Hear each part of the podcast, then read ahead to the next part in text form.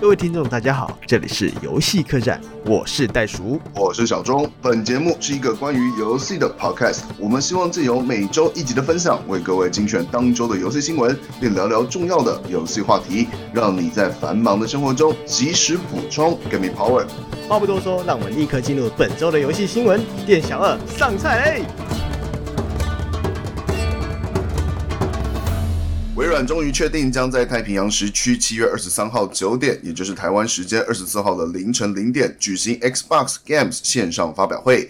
大家期待中的最后一战无限等第一大场大作内容，不意外将会大量揭晓。这场发表会会在 Xbox 旗下社群媒体 YouTube、Twitch 实况转播。除了事前预告会有动作的最后一战无限。舆论也在期待，似乎正在牛棚暖身的《神鬼预言》再次复活。在 Xbox Series X 已经曝光的差不多的情况下，游戏阵容始终是大家好奇所在。目前暂时确定的是，二零一九年底的《地狱之刃二：赛努亚的传奇》，后续又在五月确认《人中之龙七：刺客教条：维京纪元》、《二度灭绝》等阵容。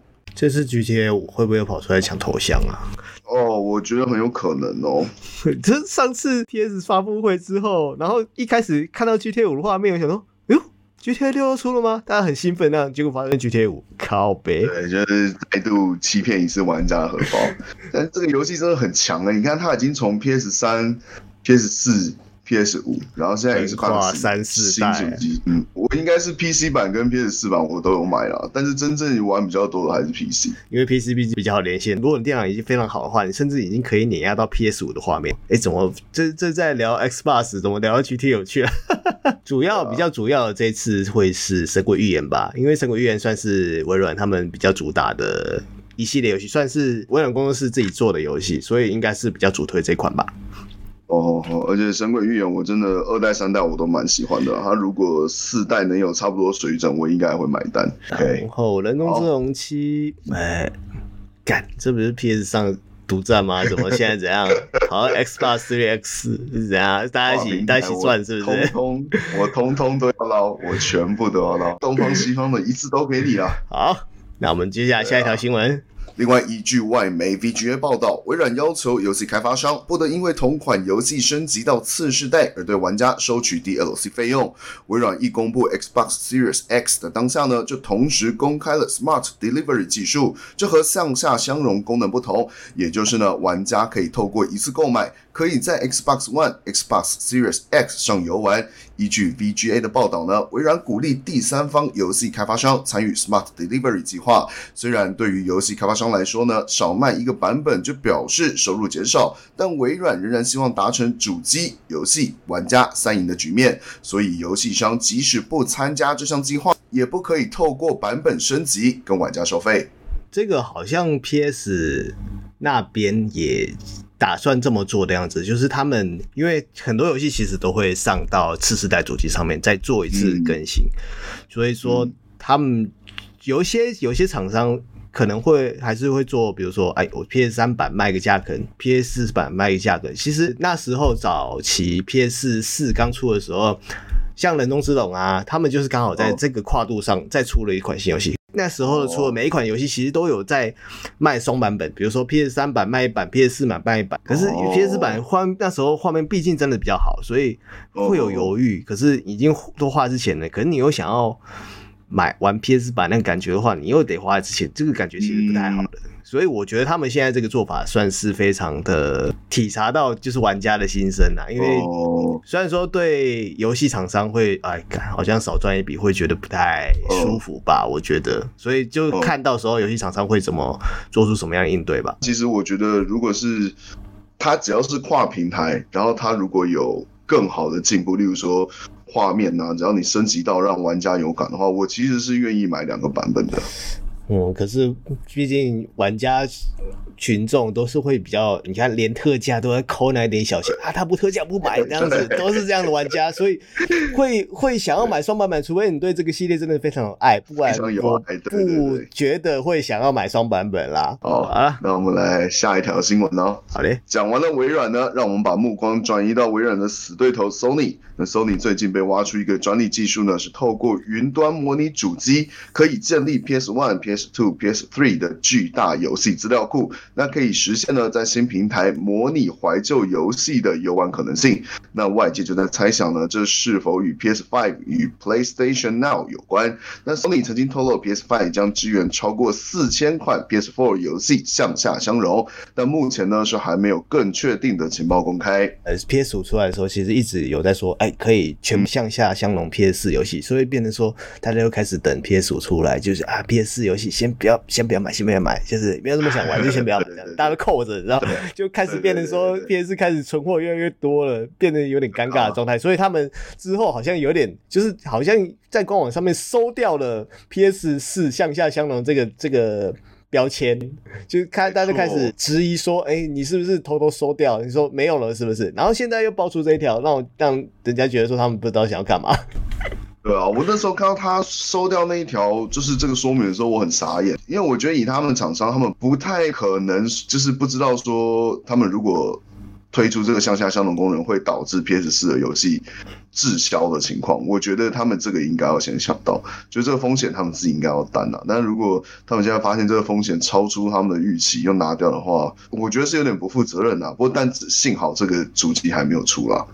对啊，都还有救。嗯，而且像现在这样，PS 一、PS 二、PS 三这个东西都可以玩的话，嗯，那其实对玩家算是一个大力多。所以说，如果能这样向下相容的话，我是觉得还蛮不错的。因为毕竟以前很多游戏，我还是会想要再回头玩。我会想玩的，比如说，哎，我想要在。PS 上面在玩是陆行鸟大赛车，是不是？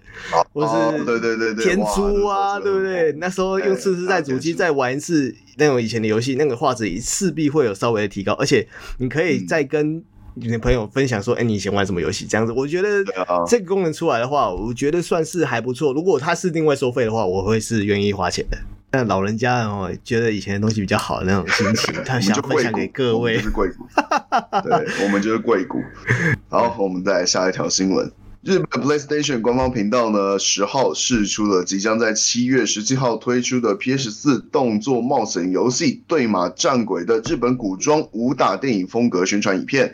对马之鸣人预告片让玩家来欣赏。那这次的宣传影片呢，是回应游戏的日本武士题材，以日本早年的古装武打电影预告片风格来剪辑，透过强烈的粗体毛笔字呢，直白传达游戏的特色，同时带出参与日语配音的声优阵容，让游戏本身呢也充满了向日本古装武打电影致敬的元素。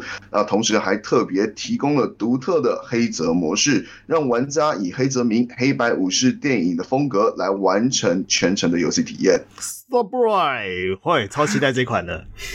我这个这个我我应该会买，但是就是，可是我我看人家网络上的有一些偷跑的评论说，可能好感觉有点像是日本的刺客教条啊。可可是刺客教条很好玩啊。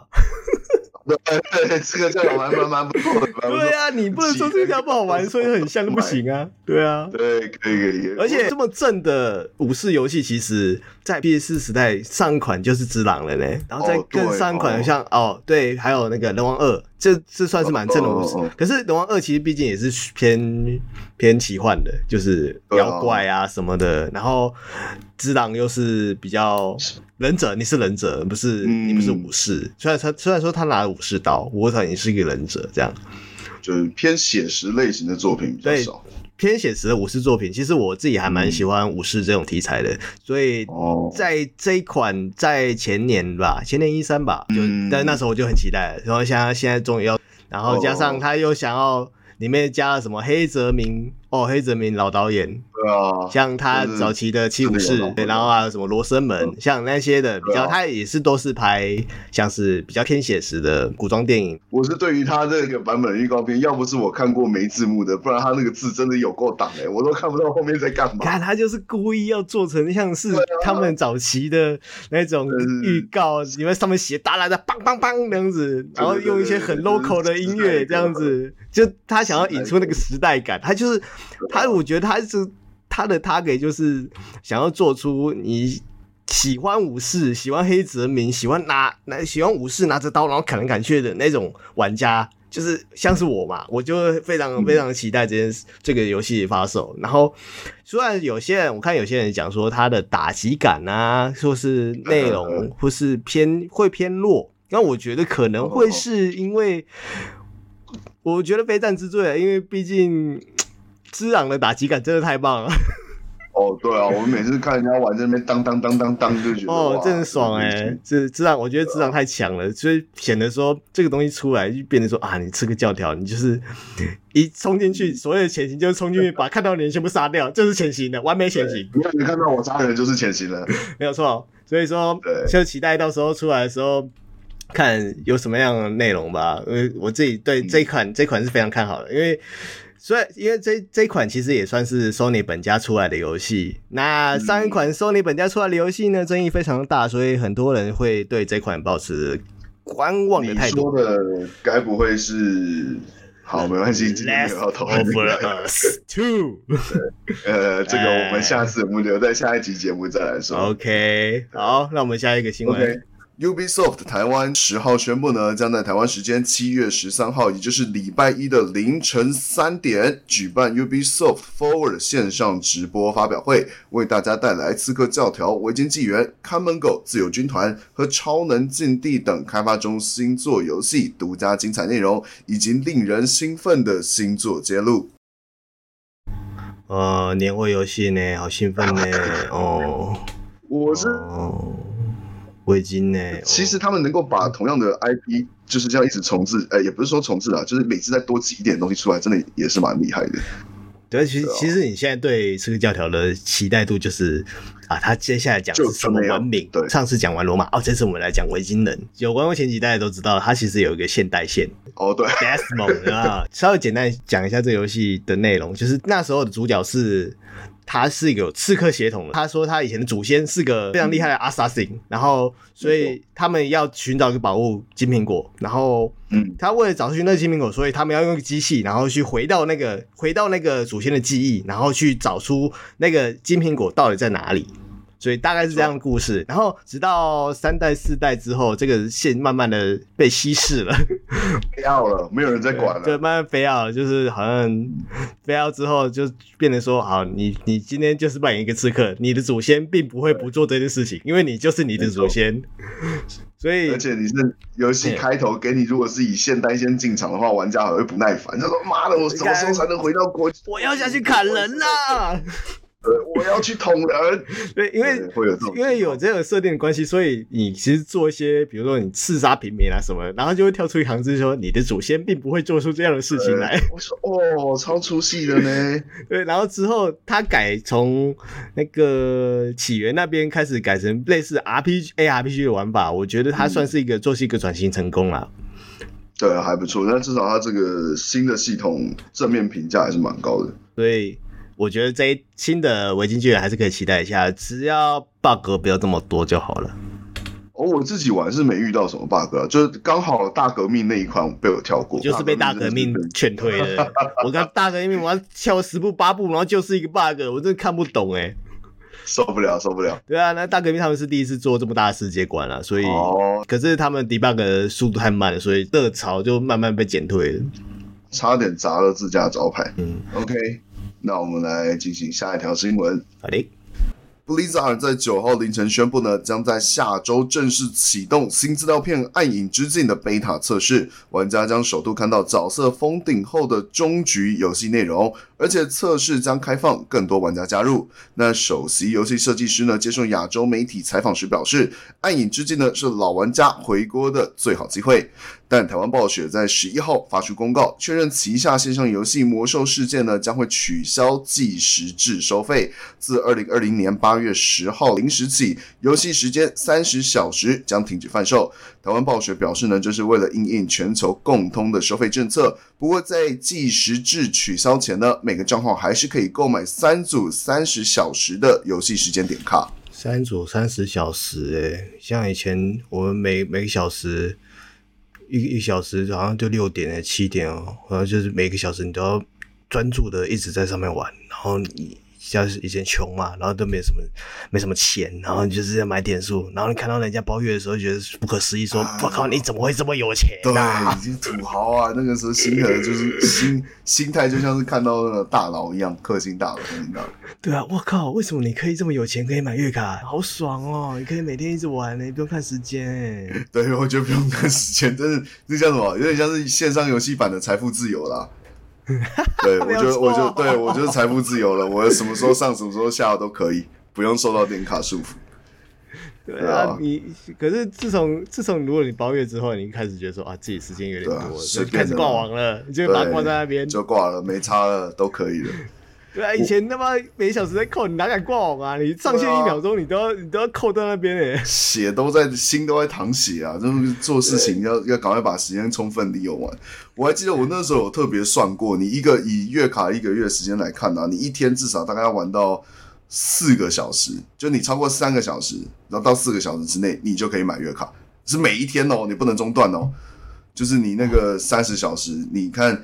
呃，月卡是四百五嘛，点卡如果是一百五的话，等于是你一个月要玩超过三张月三张点卡，你就可以买月卡。好像有点怎么说？很硬的，每天三个小时很硬，很硬。上学的时候哪有时间是每天四小时？你玩两个小时，啊、你你就要准备被你妈打了，跟你讲。真的，那没没有没有那么好达成啊！这个金额真的是有对普通玩家来说有难度啊，啊！我还想到魔兽世界它有一个机制，好像是。你上线前，不知道一分钟还两分钟之内，他点卡是不会扣的，所以很、oh. 对，所以很多人会就是你出一张一百五十点卡，然后开小账，然后那个角色可能就是拿来当仓库或是转物品用，这个我有印象。Oh, 你要你要在两分钟内把它当对对对对对对对，两分钟之内把东西丢去银行或干嘛？你那个角色那你要下线又上线，上线又下线。对对对对，就是这样啊，就是一直下线上。因为我记得我好像有朋友是这样做。我突然想到，游戏界的客家精神、啊，真的就是这个三组三十小时可以用满整条整张资料片。反正现在会玩这款游戏的，可能也都是花了几月卡的，对啊，也不也不差这种小池子，渐渐的应该是没有人在买的。对啊，就是可能消失的客群很少啦，就是损失不大。对，对他们而言，其实这个东西可能甚至是无关痛痒，所以他们想说干脆就把这个东西取消掉。嗯、对啊，统一玩家甚至自己也觉得无所谓了。其实，对啊。没错，好，我们下一条新闻。好，接下来我们要进到手机游戏的系列报道了。手游长寿作品《神魔之塔》宣布呢，下周五《地狱魔王：楚盐杀机虞姬》将建立烟幻的杀戮往昔地狱级关卡。此外，魂阳乐器全新角色体鸣清脆钢片琴将于下周一登场。下周将开放第二十五期竞技场竞技试炼，召唤师累积到指定等级就能获得稀有召唤兽戴氏腾龙布鲁克。技能等级十一只，同时全新十九点二版本神谱上的诸神正义将于七月二十号礼拜一登场。新版本首二周将率先迎来希腊神救急熔炼、狮日狼、参月狼异空转身等活动，接着再展开为期四周的合作活动。哦，要许我念一念，我想打嗝哎，我妈，好难念啊这些名字，这这些这些字真的是实在是太太拗口，太拗口。神魔之塔、欸，哎、啊，好久的游戏了，对吧？对，没错没错。哦，二零一三年了，也七年了，我有七年了哦，还是很长寿哎。因为他们那时候其实那是他们有个竞品叫做《龙族拼图》，嗯，我自己是《龙族拼图》派的啊，毕竟这同类型游戏玩一个就够了。然后加上对啊，你两边共通其实蛮累的哎。对啊，龙族拼图卡面我自己会比较喜欢的，因为毕竟比较窄一点。Oh. 然后神魔之塔可能会偏向于那时候的通行族，然后一些中什么青年、中年，甚至是年轻族群啊。因为那时候手机游戏正开始起来嘛，所以神魔之塔这样游戏变成就一出来就变成现象级，就是大家就可以滑一下，然后关起来就去做别的事。我觉得这算是手机游戏的，算是在台湾开的第一枪吧。嗯，而且我觉得它其实你说它上手容易，但它要浓好像也真的是蛮浓的。对啊，而且那时候还有什么一一结束，因为它的机制就是一结束，然后你就吃魔法石，然后才借罐嘛。然后魔法石都是要用钱买啊，或是有一些活动会送。讲到这个魔法石，我还想到，哎、欸，我想一下，这个这个啊，这个应该可以讲，没关系，我把相关人事部都去掉。嗯，反正就是我有认识的人，他为了这个买这个神魔之塔魔法师，然后还去盗刷自己女朋友的卡，真的很猛，很猛，很猛。但是真的没有不胡乱哦，不胡乱，这是我身边真人真事，你就知道那时候神魔之塔到底有多好。啊，他女朋友最后怎么抓到的？哦，因为那个时候是因为他女朋友的账单是寄回他老家，然后他老家姐姐就是会开账单看嘛，就是每天就是每个月拿起来看，然后想说，哎，为什么妹妹会在这个游戏上花这么多钱？姐姐就打电话回回来，跟关心一下妹妹说啊，你不要玩游戏归玩游戏啊，不要在上面花这么多钱。然后女朋友发现说：“哎，我我其实没有啊，我没刷啊，为什么会这样？”对，然后这件事情才不要扛。哦，不要扛之后就分手了。呃，对，这这那个是之后啦，分手这个这个只是其中一个，只是其中一件事情哦。那个男的手脚不干净呐，哎呦，玩游戏归玩游戏，这种东西哈，这是基本道德的问题哈。呃，你自己爱的玩家，自己的自己爱的那些角色跟卡面，麻烦自己付出努力好吗？你要花自己付出的钱，那个得到的东西才香，好不好？对，没错没错。好，我们下一条新闻。大家还记得当年的万剑绝和十里坡剑神吗？由大宇资讯正式授权，《仙剑奇侠传》之父姚仲宪监制，Future Game 所代理的《仙剑奇侠传：宿命》九号正式宣布于双平台 iOS、Android 展开公测。游戏提供第一代六大角色供玩家选择，包含李逍遥、赵灵儿、林月如、阿奴、王小虎以及九剑仙。游戏方式舍弃传统的回合制，采用高自由度的即时战斗，多样化的职业战斗组合，让玩家着重战术操作，在团战中取得主导优势。哎，我有个问题，哎，这个九剑仙为什么会是主角之一啊？哎、嗯，九剑仙算是李逍遥早期的。第一个师傅吧，虽然第第一个教他御剑御剑这件这个招式的师傅，所以算是比较主要的角色。应该说是，比如说每个武侠作品都有那种老师傅，就是是引导者那样子。他九剑仙其实就算是一个这样的角色。哦，一个导师的概念。对对对对，他会教那时候玩家早期第算是前几前几强的招式啊。对，而且他还可以，还、哦、还是像是召唤兽那样子的角色。哦，对啊，我因为我没有玩过仙剑，所以我一直以为九剑仙是招式名称。我想说他怎么会变成主角？对，他也算是招式啊，就是因为他，呃，李逍遥会拿到，诶、欸，早期会拿到一些招道具，就像召唤石那样的东西，哦、就什么叫什么灵珠之类的，哦、然后它就可以召唤山神啊、水神啊，然后九剑仙也是，九剑仙是到后期招式。就是召后期等级高的高的时候就可以召唤出来的角色，嗯、哦，对，所以九剑仙算是蛮重要的一只角色啦。哦，然后什么又有仙剑的手机游戏啊？太多了吧？我记得好像仙剑好像是因为它的制作单位是跑去就跑去对岸了，对对对对对，相关作品出，所以他们现在整个这个游戏的 IP 都已经移到对岸去做，哦、因为他们现在出资方啊什么的全部都是。现在全部都是中国方的公司在把持，所以变成这个游戏已经变成原来变成了对岸的国产游戏了。哦，OK。然后这个，嗯嗯，毕竟台湾玩家因为早期都是玩《仙剑一》，因为毕竟一开始也是台湾做的嘛，对，所以对对对，这个东西的情怀在台湾还是非常的有一定的。有一定的粘着度在啦，所以他们一直出仙剑的，比如说更早一点，还有仙剑的手机版、网页游戏版，对，这我好像有印象。对，还有网络游戏，这各种的出，然后现在仙剑已经出到六代了吧？然后准备要出七代的样子。对，好像要出鸡蛋了，对对对。对，然后反正就是一直靠着所谓的情怀两个字，然后再一直卖，然后甚至仙剑还有什么连续剧啊？动画、啊、对，对啊，都有拍连续剧。这个双剑算是早期的仙侠游戏的代表作。对对对，轩辕剑算是仙剑的前身了。仙剑是在轩辕剑之后，所以其实轩辕剑是先的。哦，轩辕剑先哦。对，轩辕剑是在一九九零年出的，然后仙剑是在一九九五年出的。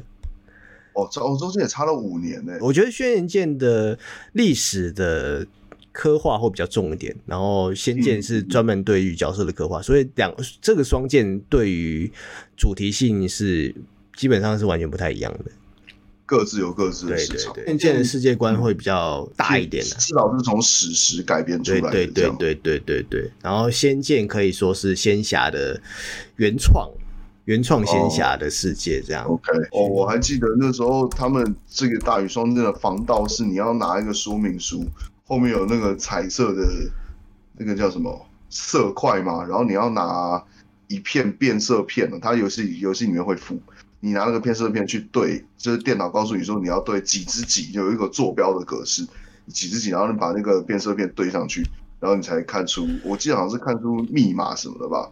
哦，就是早期的游戏都会是这样子做做密码，甚至是做记录的，超级古早。没有，那个是防盗哦，那不是记录，就是防盗。哦，你要开始玩之前，你要用那个方式，你才有办法玩。好，我们来进下一条新闻。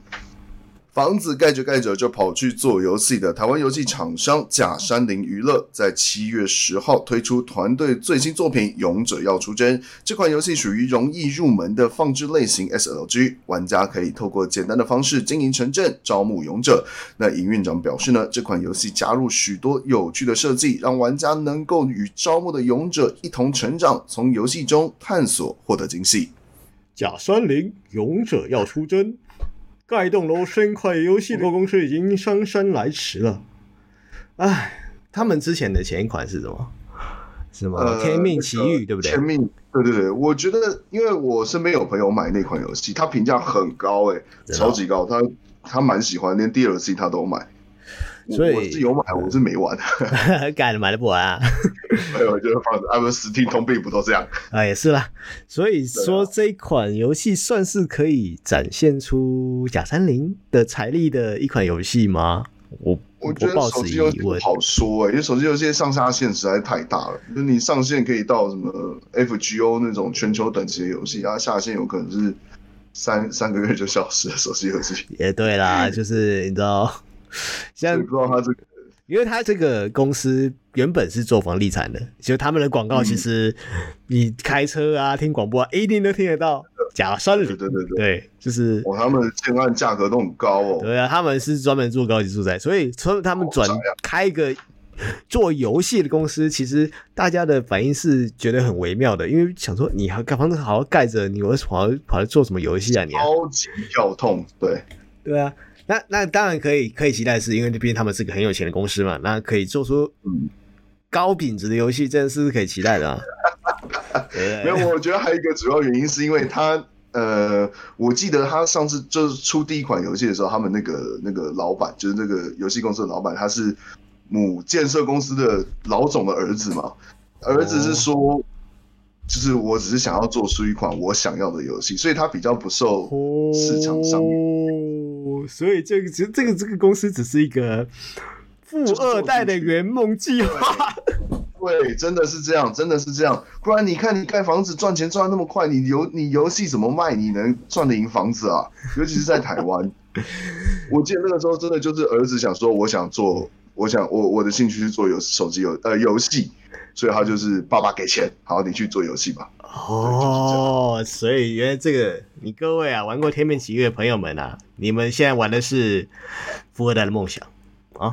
真的，你们玩你们玩的是台湾扭曲的房地产所诞生下来的精华，也不是精华，是用房副副产物。呃哦，对，应该对，应该讲精华太正面，应该讲产物的，对，那个是副产物，就是，哎呀，他们钱钱赚到赚到已经是啊，什么？你的梦想是做游戏啊？来来来，钱给你，拿去做游戏。对，来，这里有一千万，你就先拿去。你去开个工作室，你要请多少，请多少，请多少，这样子赚不赚钱无所谓，这样子。对对对，你后面有什么需求再跟爸爸讲。呃，爸爸了不起，多推两个建案，你就就可以够你再做十年游戏。看为什么我爸不是李嘉诚？真是真的，我好希望睡一觉起来就有富爸爸。而且他们这次做手游，哎哎，我觉得做手游就是想要赚钱呐，就这么简单，就这么简单。嗯，哎也是，或许是应该是说他他希望是可以脱离就是母公司的奶水给养，就是我要自给自足，我不要再靠爸爸了。哦，那可以理解说他们这次做手游的原因。对，我想要就是借，因为我《天命奇遇》已经有一定的名声了嘛，然后也赚了不少钱，然后我现在这毕竟一开始是靠爸爸，那我现在我想要靠自己。哦，我觉得这是很合理的、很合理的策略。对啦，因为毕竟你看，我们刚刚提到的时候就开始呛他的富爸爸。我跟你讲，富二代老板都不爽，他们不喜欢被这样子讲。我都是靠自己。我都自己来干，我觉得他们就是应该要干。我就有富爸爸怎么样？你有吗？你没有嘛？对不对？社会根本不好。就是有富爸爸怎么样？我爽啊！你有吗？你每个人都想要富爸爸，只有我有，是不是？这不是更更可以值得拿来说嘴的事情吗？为什么要觉得不爽？奇怪了，谁不想要有富爸爸？对不对？能靠爸就靠爸。才第一集，我们不要被人家说我们仇富，这样不好。这样。我没有仇富啊，我也喜欢，我也喜欢富人呐，最好富人都跟我当朋友啊。我也想要有钱人当朋友。对呀、啊，你出门出去吃饭，吃个夏目你，你还要看说哪个比较便宜，你要先点哪一个？人家这这最贵先点起来了，你在那边 拜托一下，拜托各位了。出去才不吃夏目你，是吃红花啦，不一样，不一样。哦，哇，你看你们这个穷鬼，只有只知道夏目你而已。你看，这就是阶级。OK OK，就有些听啊。好了，我们下一个下一条新闻。对，下一个。富坚义博的经典作品《猎人》呢，也将登上手机平台，由 Lento Games 研发，和米斯游戏发行，而八号在台港澳地区双平台正式上线。为了欢庆开服呢，官方是推出了十日签到活动、猎人嘉年华等多重福利活动，来获得库拉皮卡与多位不同类型的伙伴与丰富资源。另外，先前参与事前登录的玩家也能获得强大伙伴西索。接力登场的是改编自知名完结漫画《死神 Bleach Brave Souls》亚洲版正式上线，相关地区包括香港、澳门、韩国、东南亚和南亚。附带一提呢，这款游戏其实早在二零一六年初就登场了。这次亚洲版上线有特别的纪念召唤和登录奖励。目前《Bleach Brave Souls》已经在全球超过一百三十个国家和地区推出，并将在七月二十三号呢是迎接五周年纪念。哎呦，开服就送五星西索，点击就送黑崎一户。你各位啊，正版授权的时代已经来临了，各位。真的真的，一个一个知名 IP 接力沦陷的，真的好惨哦！现现在已经有一讲法，就是什么 惨遭正版授权。对对对，我不能这样子 diss 人家，这样不行，这样不 是啊，就是看这个东西，你你怎么怎么会觉得说这个游戏这个东西变得游戏好玩啊？怎么说？这个我觉得这个命题等一下我们留在后面一起讲好了。好，然后我们先下一个新闻。Okay, okay. 好。中国龙城网络代理营运的新形态战术攻防 RPG《明日方舟》九号宣布开服纪念活动正式登场，玩家可完成任务领取全新干员空爆及阿米亚限定时装爆头，同时推出众多玩家所喜爱的人气角色活动卡池银灰色的荣耀，该卡池将大幅提升银灰等血境干员的出现几率。老实说。我觉得这款还不错诶，它就是一个做成像 TD 塔防一样的手机游戏，对。然后像它的前身类似的游戏是《少女前线》，也是做成像是枪啊，就是就是美少女嘛。然后它每一把枪都是都是一个美少女这样子。然后这款是《明日方舟》，算是一个你。你操控一小队，然后每个小队都有他们各自的能力啊、数值或跟他们的位置，可以适合摆放的职业之类的。嗯、这一款的可玩性其实算蛮高的，我觉得它以最近的手机游戏而言，算还蛮不错的游戏。然后只是 OK 这种游戏通病啊，这系列游戏通病就是都是中国做的，哎，大家都会比较去 care 这块啦。对，可是很难。不可不可否认的是，最近中国做的手机其实真的是蛮强的。他们到最后甚至外销到日本，日本日本自己做的手机的游戏性甚至都没这么高。嗯，然后他们都会请到日本的很专业的声优啊什么的一起来配音什么的，就变成说这个东西变得可以推成一个全球化的作品，我觉得还蛮厉害的。下一款，呵。由华纳兄弟互动娱乐正版 IP 授权，网易开发，NE 游戏代理发行的《汤姆猫与杰利鼠玩命追逐》手游即将在台湾与大家见面。玩家可以自由选择加入猫或者老鼠阵营。扮演杰利的玩家将在房子的八个房间中找寻美味起司。化身汤姆的玩家当然就是要尽情和小老鼠们互动，最好是能抓住小老鼠喽。唉，又一个惨遭正版授权的案例。让我们为汤姆猫默哀三秒钟。一、二、三。好，三秒结束。哎、欸，我昨天看到这个新闻的时候，我真的超傻眼的。我想说，我有没有看错？这个东西也能拿来出手机游戏？啊，我也不知道该说什么了。我我因为我我没有看他游戏的画面，但我看他文字叙述，我感觉有点像是之前很红的那个什么，那个那个 Steam 那个 DVD 在手机上那个叫什么来着？你说《第五人格》啊？对对对对对，我觉得好像有点像这种。哦，啊，算是横向卷轴鬼抓人游戏啦。简单来说是这样没错。我觉得现在比较活得下去，就是手机端的《第五人格》跟最原始做最大的《Dead by Daylight》直到黎明。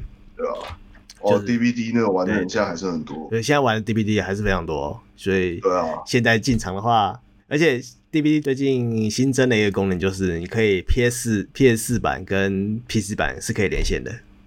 哦，对，所以你没有电脑的话，你可以有 PS 四，就可以用 PS 四跟电脑玩家一起玩，就等于是有一点伺服器合并的味道在啦。就比如说现在玩家可能会越来越多，呃啊，玩起来的平衡度他们有一直在改版，他们其实当做一个长期的长期的游戏在经营啊，然后也有天梯模式啊，就是很多人也是打打跟打的成精一样啊。对，就其实玩玩家的认真度不输于现在的 MOBA 游戏，算是还可以做的蛮深的游戏。我觉得这个类型的游戏就是受众出乎意料的广哎、欸，对，就是因为我身边也有很多女生很喜欢玩这游戏，我蛮傻眼的。第五人格，第五人格其实那时候刚出来的时候也是非常的那个、欸，非常多人玩嘞、欸，人手一只手机就开始玩嘞。就是我还记得有一年，哎、欸，去年还是前年，我们出国去泰国玩的时候，妈的，还有朋友就是。你在泰国当地的餐厅里面，手机给我拿起来玩《第五人格》，我真傻眼。这就是手机游戏的厉害的地方，人人都有一支啊！真的厉害，你在哪里都可以玩。